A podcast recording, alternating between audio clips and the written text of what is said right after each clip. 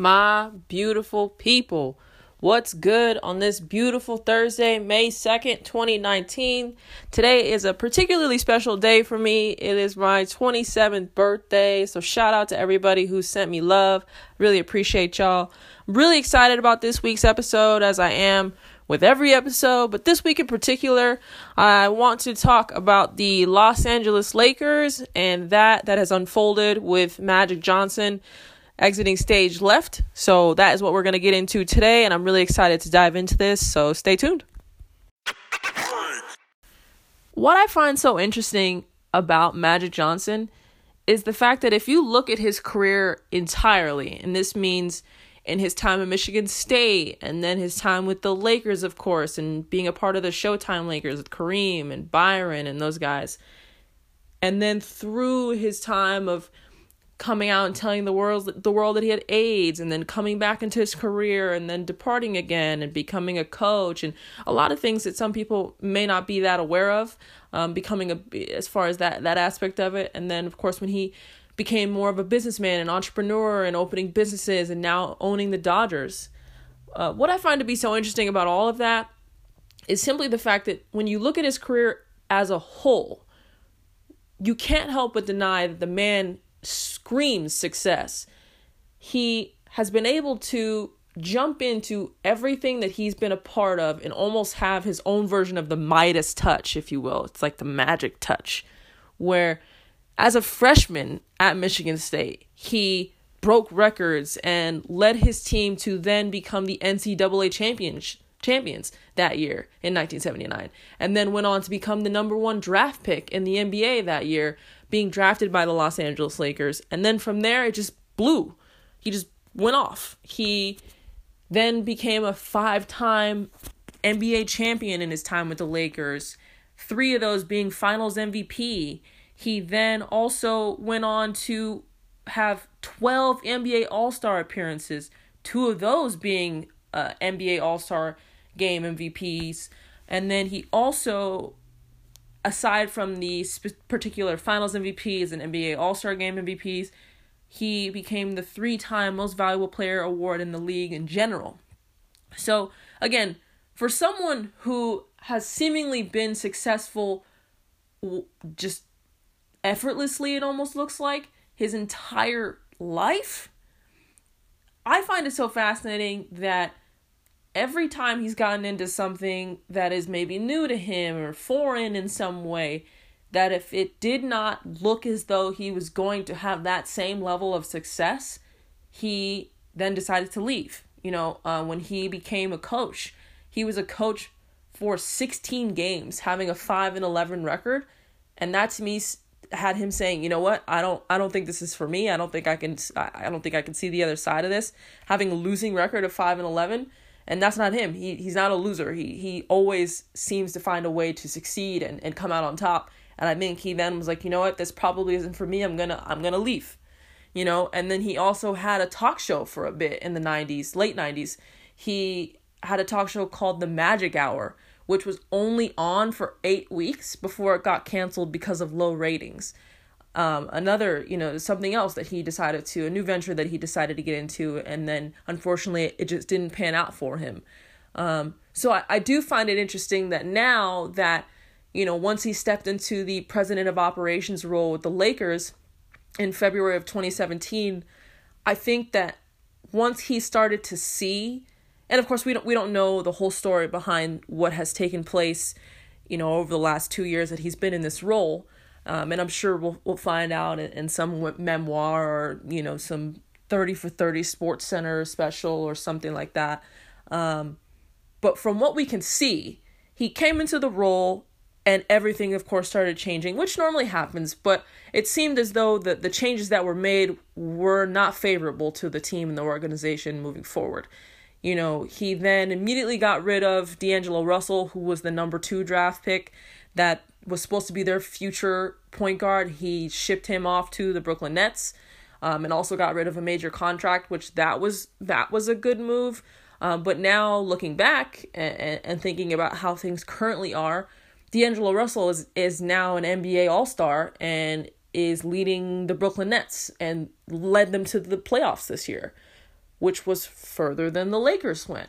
And again, when Magic stepped into this role as the president of operations, he he himself said that the Lakers would be back this year and back back in the following years, which to me said, and I and I and I know it it, it also said the same to others, that by him saying that they would be back this year meant that they would be in the playoffs. So after Christmas Day, when LeBron went down and was out for those 18 games, and things really started to take a turn for the worse with the whole debacle with the Anthony Davis rumors, trade rumors, and everything that went down with it, it looking like they were trying to trade the entire young core for one player in Anthony Davis. It it seemed as though, you know, again with with the trades that he's made and and and the executive moves that he he was you know seemingly behind, um, that regardless of LeBron coming to LA, that looked as though that was not because of Magic. That helped that Magic was here, and because he's the most beloved Laker of all time, that that definitely did help Le- uh, LeBron's decision to come here.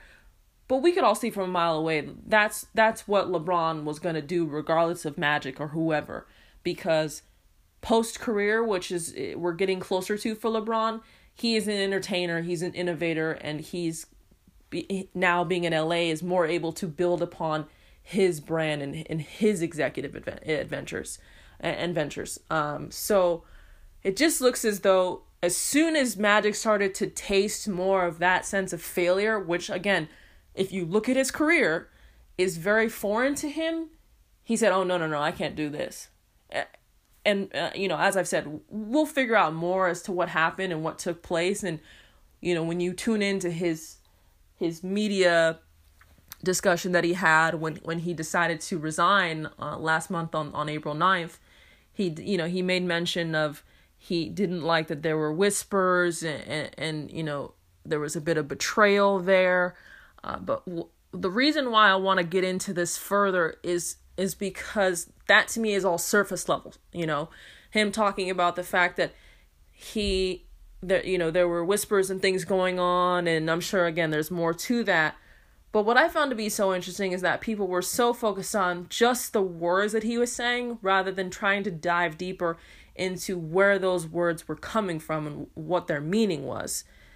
What I took out of him standing up there and saying for the 45 minutes to an hour that he was standing there talking to the media, when he was standing there saying, I feel like I haven't been able to be Magic Johnson, you know, I send out a tweet congratulating a player or supporting a player and it and it's deemed as tampering you know, and I, I can't be myself. And speaking in third person, when he was saying, I can't be Magic Johnson, I'm, I'm not allowed to be who I am. That, that to me said and, and spoke to more of a, a mental health aspect for him.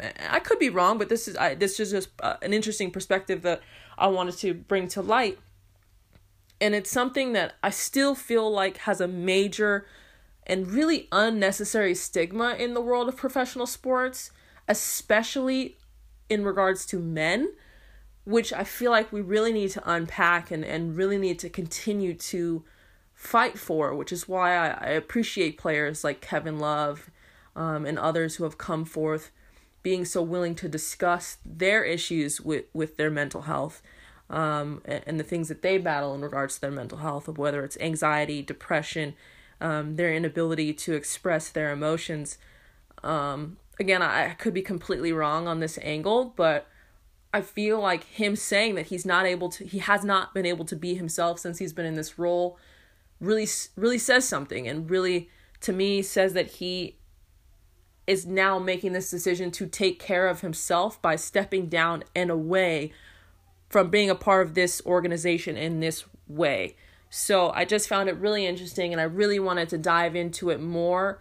And uh, again, I just wanted to bring that to light because of the fact that I don't feel like it's talked about enough, but I feel like it should be. I think it's so easy for people to forget that just because someone is in the limelight or, you know, is, is some form of a celebrity that they too don't go through the same things that we do as normal people. Um, Magic Johnson has always been in the limelight and has always had eyes on him and cameras on him and, and, and you know everything that you can think of and uh, it's also something that's necessary to bring up that now that we're in this age of social media that there's almost now a pressure to fill in these roles of, of also being seen on these medias you know when when you're a player or a coach or or someone in an executive role it's your duty to be a part of these pregame and postgame interviews and to show up for all these certain media days, you know, in person. But it almost seems as though you also have this same necessity to uphold this certain persona via Instagram or Twitter um, and Facebook, even. So, in regards to Magic's decision to resign, and no longer be the president of operations for the Los Angeles Lakers, a team that he made the Showtime Lakers and that he won helped helped win five NBA championships for and really made his name with as far as earning the name Magic Johnson. I think it's really necessary to bring these type of topics to the forefront because even if this isn't something that he particularly is going through or the reason that he chose to resign from this position and step away from this role, it doesn't mean that it isn't the reason that somebody else may do the same or may not accept a position or you know all these players that are in the league that seem to be reactive when someone says something negative to them when they're on the court or when they get a technical, all, all you see is their, is their reaction. Um, we don't get the full story of, of what's truly going on. And, and again, we, we may at some point, but even then, it'll be one or two sides of what really happened.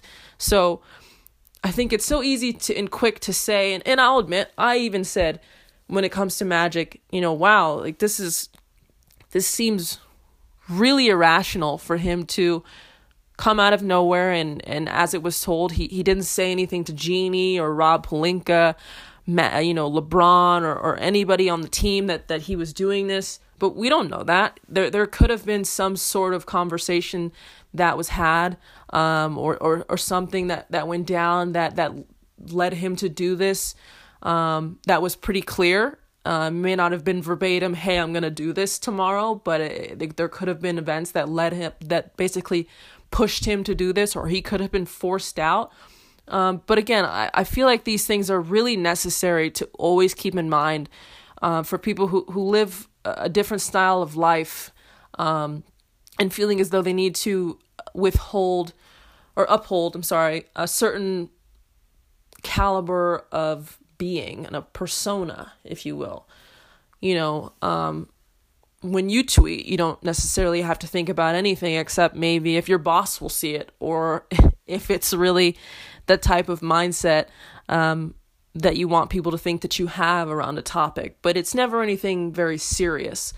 Uh, Magic Johnson has millions of followers and millions of eyes on him at all times. So if he decides to tweet something, uh, especially when he was in the role that he was, it immediately can be looked at as tampering or as you know, something that goes against his contract or, or something of that nature. So when he mentioned previously that he wanted to fall back into more of his mentor role, uh, helping out Ben Simmons in the off season, then looked at as tampering, like, hey, it looks like he might want to have Ben Simmons come and play for the Lakers, when really he just wanted to help him out um, because he's a seasoned point guard in this in this league.